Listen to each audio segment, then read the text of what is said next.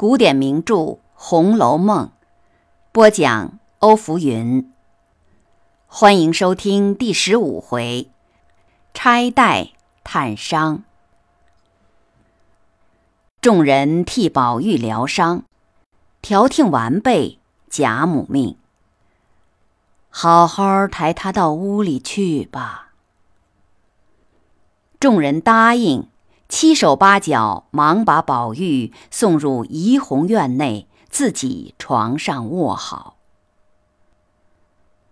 袭人待贾母、王夫人等走后，便在宝玉身边坐下，含泪问道：“怎么就打到这步田地？”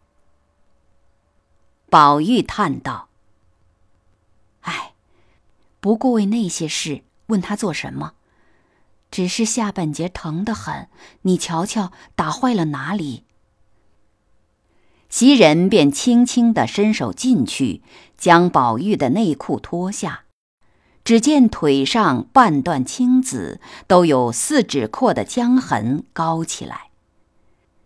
袭人咬着牙说道：“我的娘，怎么下这般的狠手？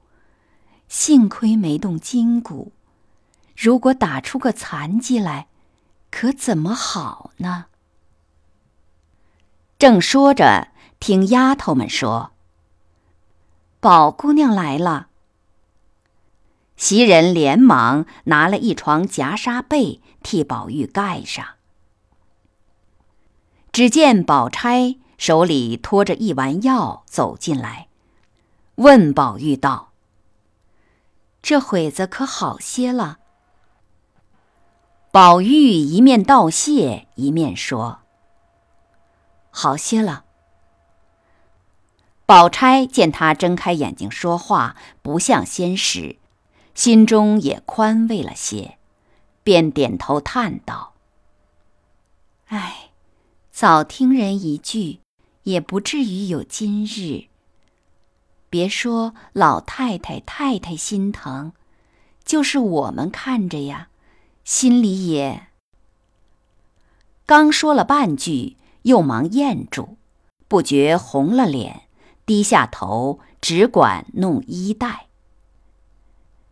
宝玉听这话如此亲切，大有深意，越发感动，早将疼痛丢到九霄云外去了，心里想：我不过挨了几下打。他们一个个就有这些怜惜之态。如果我一时出了什么事故，他们还不知怎么伤心呢。能得到他们如此，一生事业纵然都付诸东流，也没什么可惜的了。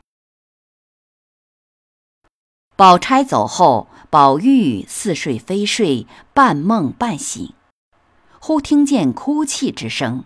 宝玉从梦中惊醒，睁眼一看，却是黛玉。只见她两个眼睛肿得像桃儿一样，满面泪光。宝玉叹了口气，说道：“哎，你又做什么来了？太阳才落，那地上还是怪热的。如果又中了暑，可怎么好呢？”哎我虽然挨了打，也不觉得疼。这个样子是装出来哄他们的，好在外头散布给老爷听。其实是假的，你别信真了啊！那黛玉虽然不是嚎啕大哭，但越是这种无声的哭泣，气噎喉堵，更觉厉害。听了宝玉的话。黛玉心头涌起千言万语，要说时却不能说出半句，结果抽噎半天才说：“你都改了吧。”宝玉长叹一声，说：“哎，你放心，别说这样，我就是为这些人死了，也是情愿的。”一句话未了，只见院外有人报：“二奶奶来了。”黛玉知道是凤姐来了，连忙站起身说：“我从后院出去吧，回头再来。”宝玉一把拉住她，说：“这又奇了，好好的，怎么怕起他来了？”黛玉急得直跺脚，悄悄地说：“你瞧瞧我的眼睛，又该他拿咱们取笑了。”宝玉听了，赶忙放了手。